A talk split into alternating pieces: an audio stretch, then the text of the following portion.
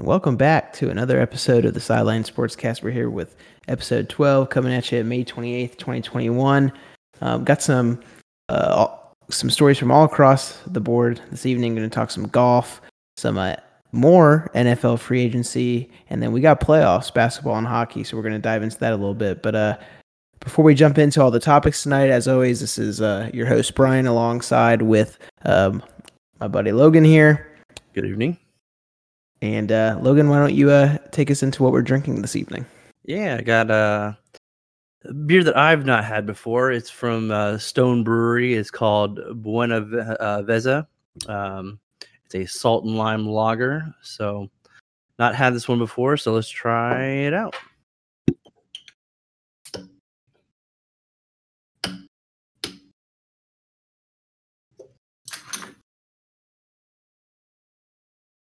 You know they call it a lager, but it's uh it's very light, very light beer. It is to me.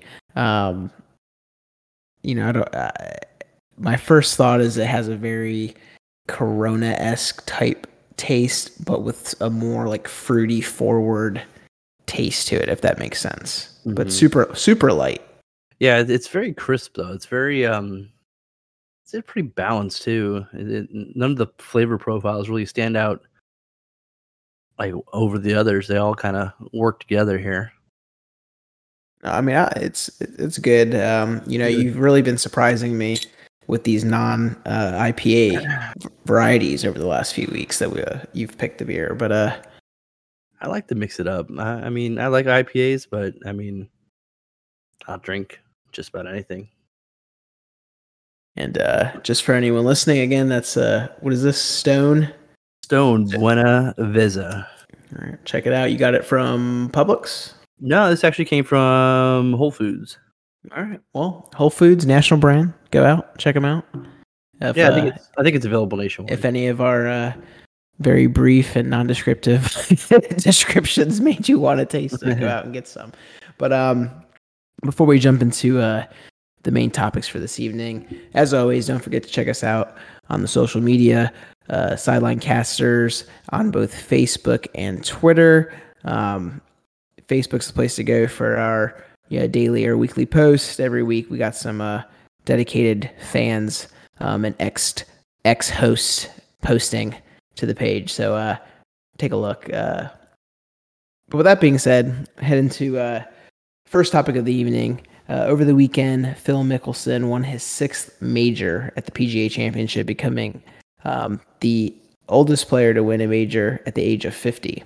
Mickelson uh, bogeyed six holes in the final round to finish one over on Sunday, six under for the tournament, and two shots ahead of the field. For 53 years, Julius Boros held the distinction of golf's oldest major champion. He was 48 when he won the 1968 PGA Championship in San Antonio. The record now belongs to Mickelson, whose legacy is as much rooted in his longevity as much as it is in his skill. So, Logan, what does this sixth major for Lefty mean for his overall legacy? I definitely think it meant come Monday morning, the the courses will full of fifty uh, somethings out there saying if Phil can do it, I can do it, hitting the courses you know, Phil's had a remarkable career. He's a surefire Hall of Fame golfer. In fact, I think he is the second best golfer in our generation behind Tiger. Uh, but when you talk about certain sports like golf, baseball that have such a long storied history, that it's really hard to kind of break into that top tier, the the all time great list. That you know, the top you've got to get really nitpicky about someone's career and even if it was a great career um, you know phil's had a good career uh, i think he's kind of underperformed in some of his uh, championships uh, and for that reason i'm i don't have him in my top 10 uh, I, I, have him just outside at number 11 you know phil choked three majors um, that should have been wins. Um, the 20 2006 U.S. Open, the 2009 U.S. Open, and then the 2011 British Open. Um, most memorable to me is that 2006 U.S. Open, where all he needed was a par to win. He ended up going like double bogey. Uh, you know, had he won that event, it would have been his third consecutive major, and I think that alone kind of would have elevated his career just a just to be able to string those together. Uh, you know, he's also had 13 finishes in second and third in the majors, including um, five times he's come in second place the U.S. Open. So he's just never been able to kind of capitalize, and I, I think that he could have had some more. There's a lot of good golfers in in history that have you know 10 plus major wins. So with six, he's still outside, even though I think he's, you know, the second best golfer of, of my generation. Yeah, you know, I think this this past win definitely, you know, cemented his, you know, two t- last two decades of golf being one of the top guys out there, and I think he really.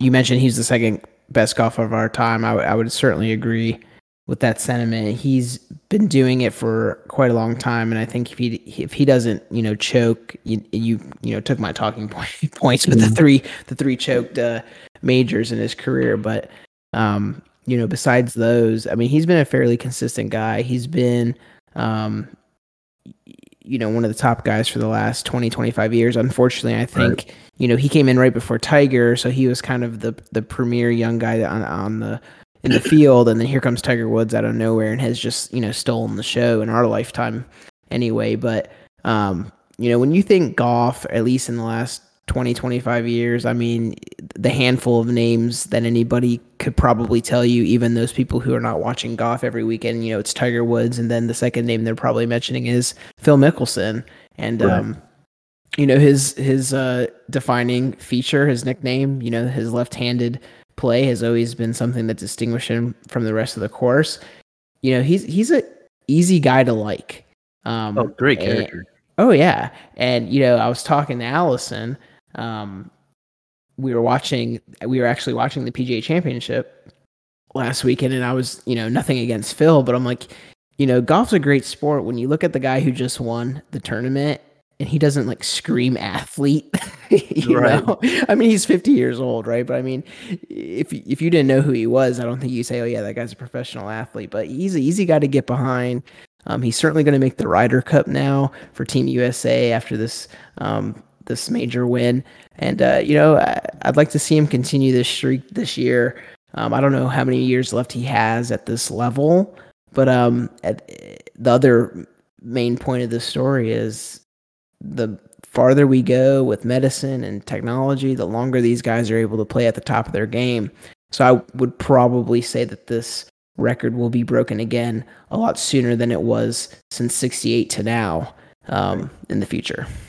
Yeah, technology in, in sports just kind of allows you to, to go longer and you know play longer and all that. So not to mention you know the medical uh, improvements as well. So well, we heard rumors that Atlanta was shopping around their star wide receiver, Julio Jones. Going back to even before this year's draft, Atlanta reportedly was seeking a first round pick for Jones.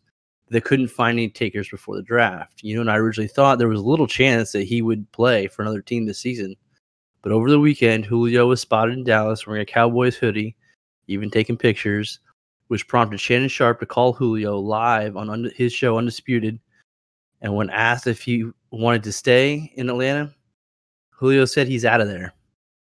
You know, with Julio all but gone from Atlanta, Brian, where do you see him being the best fit? Man, this story's really turned sideways since we last talked about it. I mean, um, the fact that you know there's talk out there that Julio didn't even know that Shannon was on the air when this phone call went down, and you could oh, you yeah. could tell he didn't. No way he do. Right. Um, it's so interesting, but um, I would say, you know, we talked about last time, there was no way he was playing for another team. I would say there's no way he's playing for Atlanta now. Right. Um, so there's speculation out there. Sources have said that a first round pick has been offered for him. You know that that's come from Atlanta. yeah. the source, right? But um, to get to the main question, I think there's a few teams that make sense. Um, and he made it clear to Shannon he wants to win now right? So obviously, it's not up to him where he goes. But if we were going to talk about teams that could use him and utilize him this season to really propel themselves to the you know Super Bowl contender conversation, I think there's two at least that come into my mind. Um, and I'll start with the NFC. I think the Niners would be a good fit for them. Um, you know, they have Kittle. Um, they have some decent wide receivers, but I mean, they don't have that go to guy. The question is Garoppolo, Lance for their starting quarterback. I think that that division that they're in with Saint or with L, sorry L.A. and Seattle, uh, any help they can get on the offensive side of the ball, I think would would be with you know open arms. That would certainly be a team that Julio I can't imagine would be upset to go to. I think they do have the potential personnel to make a deep run into the playoffs. Of course, the biggest question being quarterback. But I think the number one fit for Julio um, would be Baltimore. You know, they've struggled at the wide receiver position the last couple years. Um, correct me if I'm wrong, but I think that they have ranked last in the league in wide receiver wide receiver receptions the last two years. Um, and the AFC's only gotten better. Um, maybe two, three years ago, they were that number two team in the AFC, um, number three team behind New England and Kansas City. Now New England's dropped off, of course, but now Cleveland, Buffalo, they've come up into the mix. And you know what makes all those teams dominant? They all have dominant number one wide receivers, and Baltimore does not have that. Um, so I think if Baltimore really wants to push themselves to the top of the AFC, they should be going after him. I don't know what capital they have to give up to get him. But I think at the end of the day, Baltimore is probably the spot where he comes in. He's the clear number one, has a quarterback that can get him the ball um, or run it to his side of the field, right? Um, eh, but I think that would make the most sense, would be Baltimore. I do think the Ravens would have been a good fit for Julio. Um, it would give Lamar the true number one wide receiver that he's desperately needed his entire career. But Baltimore's never made a splash for a wide receiver. They passed on Juju Smith Schuster, who was only worth like nine and a half right. uh, on his contract this earlier this season. So I don't know that I see them being a, a realistic uh, team for the trade, but I I do think that that is one spot where he absolutely would fit in and do really well. Uh, you know, it still kind of catches me by surprise that he demanded a trade. I know the Falcons finished dead last in the NFC last year, but I still feel like that team was better than almost anybody in the NFC North, better than Detroit, uh, better than the injury riddled San Francisco last year. Right. You know, right. now they have Pitts, Mike Davis. That's a, that's a stacked offense. You know, talking about Julio, Pitts, Davis, Ridley, you know, with a veteran quarterback, that that's a good offense. So it surprises me that he requests requested trade. Um, but you know, going back to the story with Dallas and why he's in Dallas. So he's in Dallas because he's working out with Titans running back Derrick Henry this offseason. and the Titans have lost the number two wide receiver Corey Davis to the Jets of free agency earlier this season. which you know he had 92 targets last year, so that's easy for Jones to come in and absorb those 92 targets. They also lost their tight end and uh, Jonnu Smith. Um, he was a red zone target, so now you got red zone targets for him plus the 92 catches. You know, if you pair Julio with Ryan Tannehill, Derrick Henry, and AJ Brown, that's a potential for a really potent offense uh, and one that could really make waves in that conference. So I, I, think you know him working out with the Titans, maybe it's uh, that that's maybe a spot that he can do. And I know that they've got a bunch of capital set aside for AJ Brown, uh, but he said that he would make room for him. So they can make that work in Tennessee. So. Agreed. I like to see him in the NFC. stay right. in the NFC. Oh yeah, stay over um, there. But uh, you know, he's eligible to be traded as early as Tuesday, the second. Yep, so um, a lot of people are speculating that, or yeah, the first, um, speculating that um, he's going to go that day, first day somewhere. We'll see. I don't know if it's going to happen. I think soon, we're going to see a lot of moves after that June first cap hit deadline. Right. Uh, there's a lot of teams that are are going to probably try to move some guys, make some room. Well, it'll give us a lot to talk about next week, but yep. until then, we'll talk about Aaron Rodgers once again. So Aaron Rodgers did not report to the Packers' voluntary OTAs on Monday, but after nearly a month of evading the media, he finally made a public appearance. Rodgers was a guest on SportsCenter to celebrate the final show of his friend and longtime ESPN anchor Kenny Mayne. While Kenny wasn't able to get specifics out of Aaron, Rodgers did talk about his uh, philosophical differences with the Packers organization, stating, With my situation, it's never been about the draft pick. It's about a philosophy and maybe forgetting that it is about the people that make the thing go. It's about character, it's about culture, it's about doing things the right way. After finally hearing from Rodgers, Logan, do you think it's more or less likely that he plays in Green Bay this season? I'm actually shifting to the more likely side these days. I feel like they can salvage this relationship. It's not a guarantee, but they can. and his own words, Rodgers loves Green Bay. He loves the fans. He loves his coaching staff, loves his team. It's hell, he even likes Jordan Love. He's not making threats. He's not calling out management overtly. You know, if Rodgers' problem really is the culture and the attitude that the Packers have, then Green Bay, they can address that and they can correct that.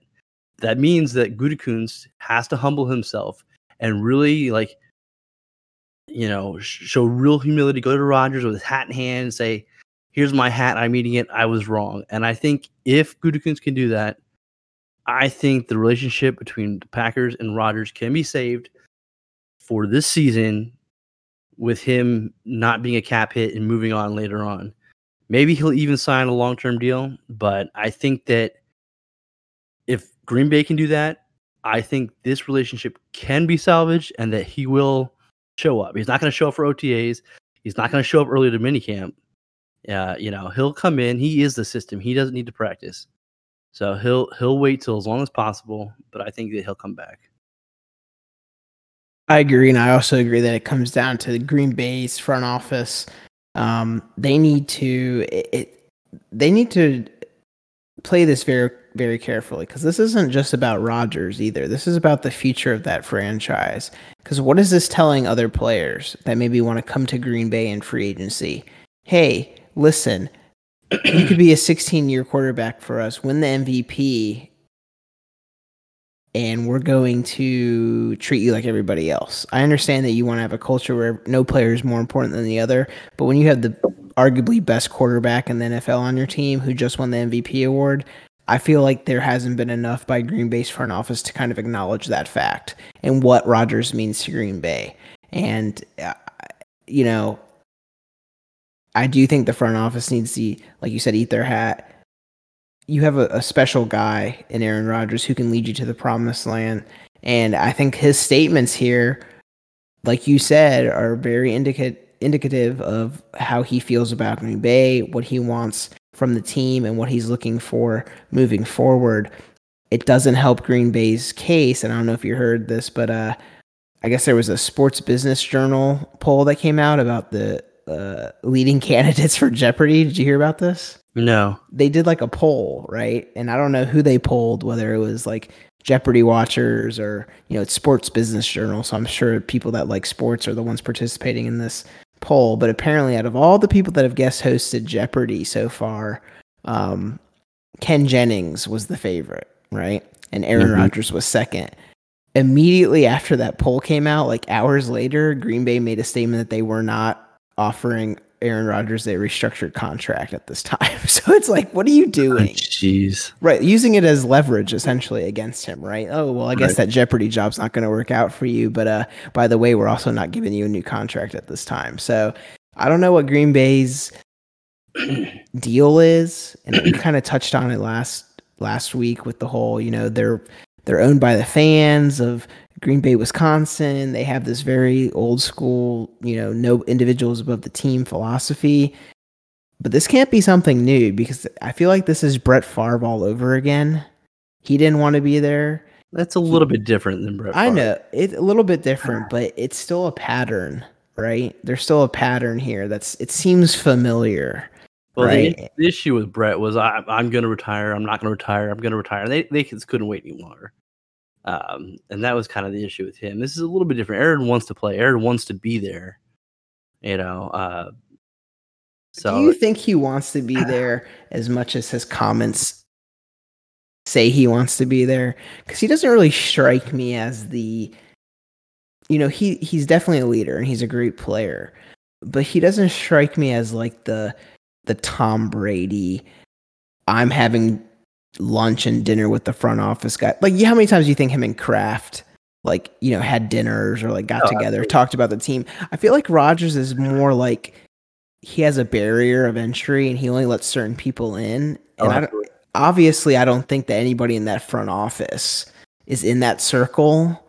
So, like, as much as I want to say it's all Green Bay's fault, I think Aaron still has some blame in this oh, situation because 100%. you have to you have to be open to the front office.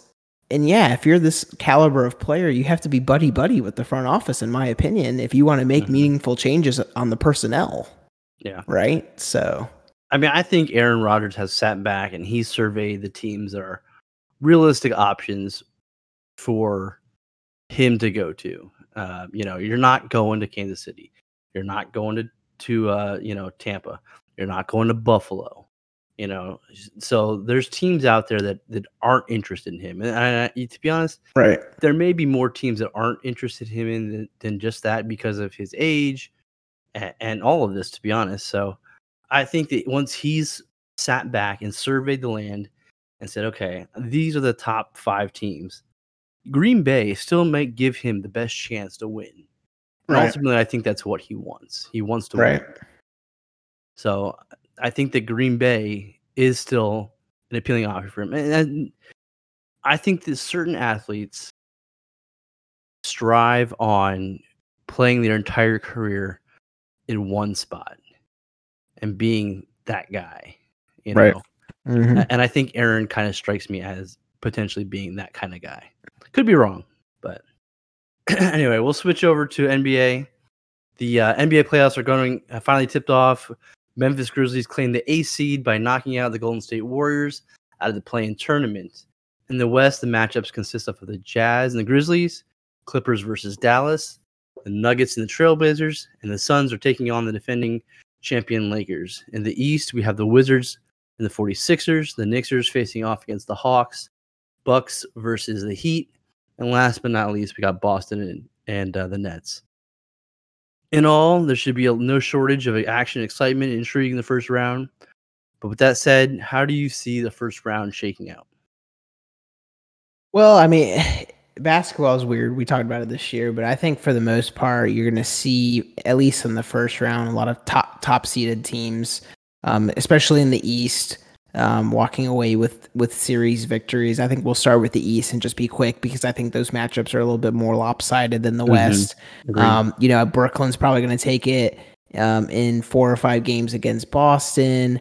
Um, you know, the Bucks are already up 3-0 on Miami, so I think that one's pretty much all but over. Um, the Knicks and Hawks is probably the closest. Um, you know, Atlanta leads 2-1 at the time of this podcast. Um, I would really like to see the Knicks um, come back and win um, that series, but I could see that one going either way. I'll pick um, the Knicks to make a surge and come back and win that one. And then the 76ers up 2-0 on Washington. So I think that you know the 76ers take that one, which those those are all the top four seeds um, in those matchups. Now the West, the West has gotten real interesting real fast, and we have the benefit to, of course, be doing this, you know, halfway through the series. But you know, we'll start with the Lakers, the defending champs. They're up two one, right on mm-hmm. Phoenix. Phoenix is the two seed. They're a very good basketball team, but I think the Lakers take this in five or six games against Phoenix. And I say that for two reasons. A, Chris Paul is having problems, health problems in this series again. He's not 100% going into game four. You know, as much as he's taken more of a, you know, on court coach type role where he's, you know, the distributor as opposed to the number one guy scoring. Um, Devin Booker's certainly taken that over. If he's not 100%, I think I don't think the Suns can overcome um, the Lakers. And the Lakers just have size on them. You know, I mean, the, the Lakers are a big team, and uh, LeBron's getting back into form. Anthony Davis um, had a great third quarter against Phoenix um, last night. If they play like they did in that third quarter, they're going to be hard to beat with any team. Um, but so I'm, I'm, i think the Lakers, and that's technically I guess not an upset if you're going by Vegas odds because like the Lakers are favored. Um, but certainly a seven two, seven seed over the two seed in any other year would be an upset. uh, I'll just talk about the other two that I think are going to be quick. I think Denver's going to probably take it against uh, Portland. Props to the Trailblazers though; they're playing really good basketball. I just don't think they have enough firepower um, to keep up with Denver over a seven-game series. And then I think Utah, you know, the number one seed is eventually going to. Um, it's tied one-one now, but the, I, I think they take a demanding lead here over the next couple games and and take that series. So the most interesting series so far, in my opinion, is L.A. and Dallas, and Clippers, you know huh? the Clippers, yeah. Right, and you know for a couple of reasons. A, um, you know the Clippers debatably tanked at the end of the season to get Absolutely. Dallas, They, right? they chose their matchup. Right. And it's not working out at all. And LA is going to be in a very weird scenario here. If they go down 3 0, it's 63 61 and a half as we're recording this. But if you go down 3 0 to Dallas, who's manhandled them over the first two games, um, and I don't want to get into this too much because it'll sp- spur a whole nother conversation. But they're going to have to go back to the drawing board because Kawhi and Paul George are clearly not the answer Yeah. in in LA for the Clippers. They need in some sort of on the court leader. I've always liked Kawhi, but I don't think he's ever been that leader for a team, and I don't think Paul George Paul George is either. I think Dallas wins the series in five or six because Luka Doncic is just taking that series over. Yeah, so I, I agree with a lot of what you said. I, you know, I decided to do something a little bit different for my predictions. I kind of went by like confidence levels. So my first tier is like that, that hundred percent confident they're moving on to the second round in a convincing fashion. So like, you know, no less than like a four-one record. So, uh, you know, Brooklyn, Milwaukee, Philadelphia, like you said, there's not much to say. These are just way superior teams compared to their their competition. Um, so I, I have no, you know, no, I don't see them having any issues moving on. Um, tier two, I'm gonna call that the uh, they should make it out group, and I got Denver and I've got Utah. Uh, Denver and Portland, it's a very solid matchup. These teams are you know very closely in, you know matched in talent. I think the key here is actually their the Nuggets trade deadline acquisition of Gordon. Um, you know, I know well, he, you know very well he can play defense. Oh yeah. Um, it's his decision making, but I think Gordon against Damian Lillard, Damian Lillard, uh, will cool Lillard off enough that Denver should move on, you know, to the next round. Um, Utah, they should be in that first tier, uh, but the Grizzly, the Grizzlies have been playing playoff basketball for weeks now just to make it into this far. You know, they took out Golden State, which uh, neither of us thought was going to happen. And, you know, they are hot, and, and you know the Jazz have been waiting, but I, I do think that they will move on. Um, I'd be surprised if if you know if Memphis wins the series. I can see them winning one more game, uh, you know, but you know, Ja Morant, he's he's good, man. He's fun to watch. So uh, my my tier three and my last tier, that's the who the hell knows group. I've got the Lakers, Clippers, and Knicks moving on. I really wanted to say the Suns should have no issue moving past the Lakers, but I, I just can't do it. I can't. You know, the Lakers defense is is elite. That defense is so good. Uh, you know, Davis, he's had his issues, but he can't suck forever. He's getting better. He's playing well.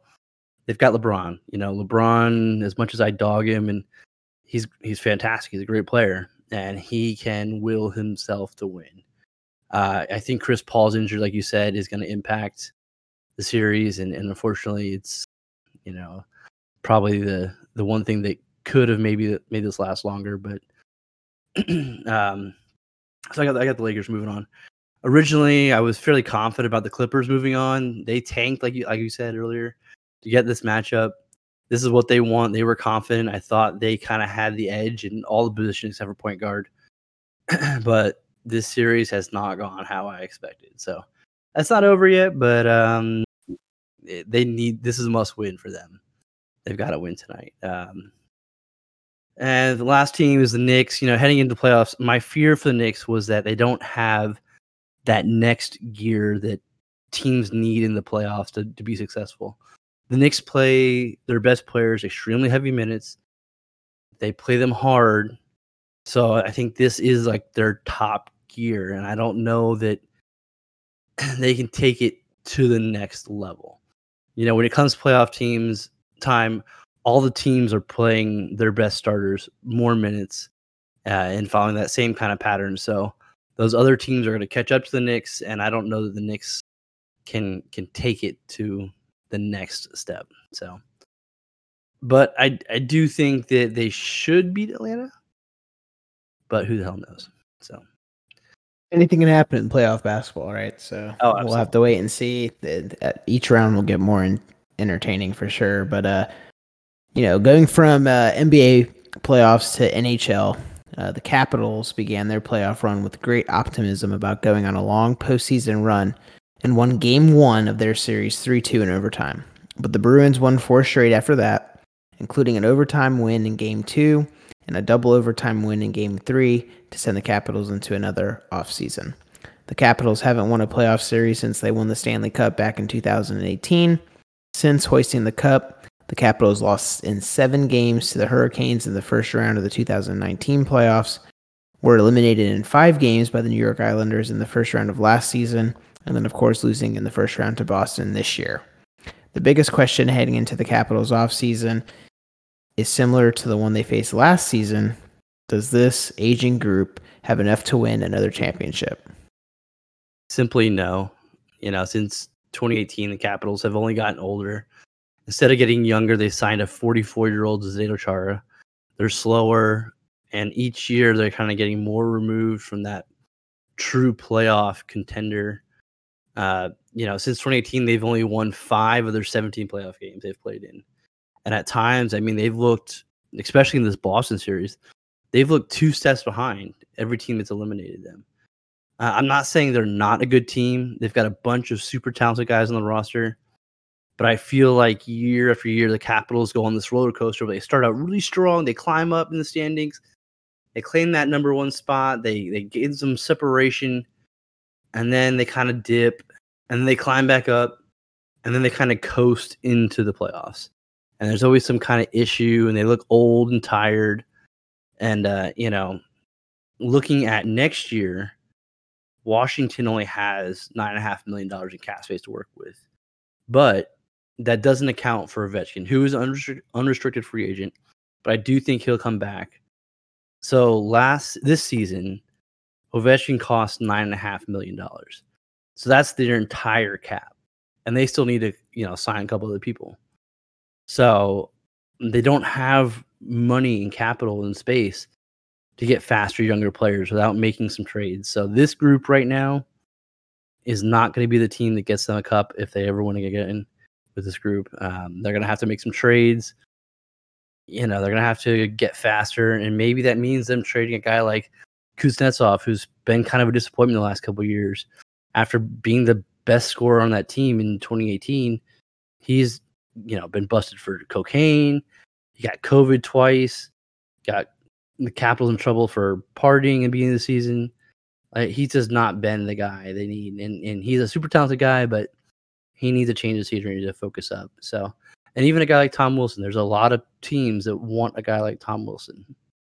I have my issues with him, but there are teams that want him. So, you know, those are two of the guys that may have to kind of move on to uh, create some room for maybe some younger players. Yeah, you know, yeah, I'll be brief. I mean, because most of what I would say is, you know, just repeating what you did.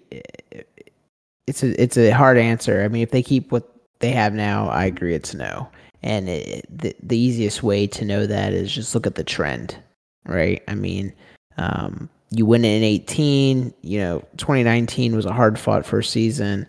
Um, our first series against Carolina, but then last year, you know, lose in five and then you lose again in five this year. Obviously, the trend is downward. You can't, in professional sports, get older and older and win. I think that they can with reshuffling of personnel, like you mentioned. Ovechkin, I don't. I agree. I think he comes back. I think he wants to play his entire NHL career for the Caps, um, regardless of who's there with him. Um, but they definitely need to move some pieces around, get younger, get faster. and uh, they certainly have a chance with Ovechkin there every year. Um, but things do not look like they're going in the right direction um, from a personal stand personnel standpoint right now. Um, and I think the the proof's in the pudding, right? So last couple years have not gone well. Got to make some kind of a change.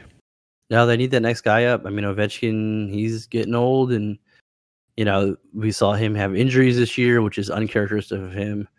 Um, so I think that he'll miss more and more time as this next, you know, one, two, maybe three years that he has left. So they're gonna need someone else to step up. Um, you know, there was talks of Oshie going to Seattle with the expansion. I think that's kind of quieted down now too. So, uh, but that the the Capitals are the oldest team in the NHL. So,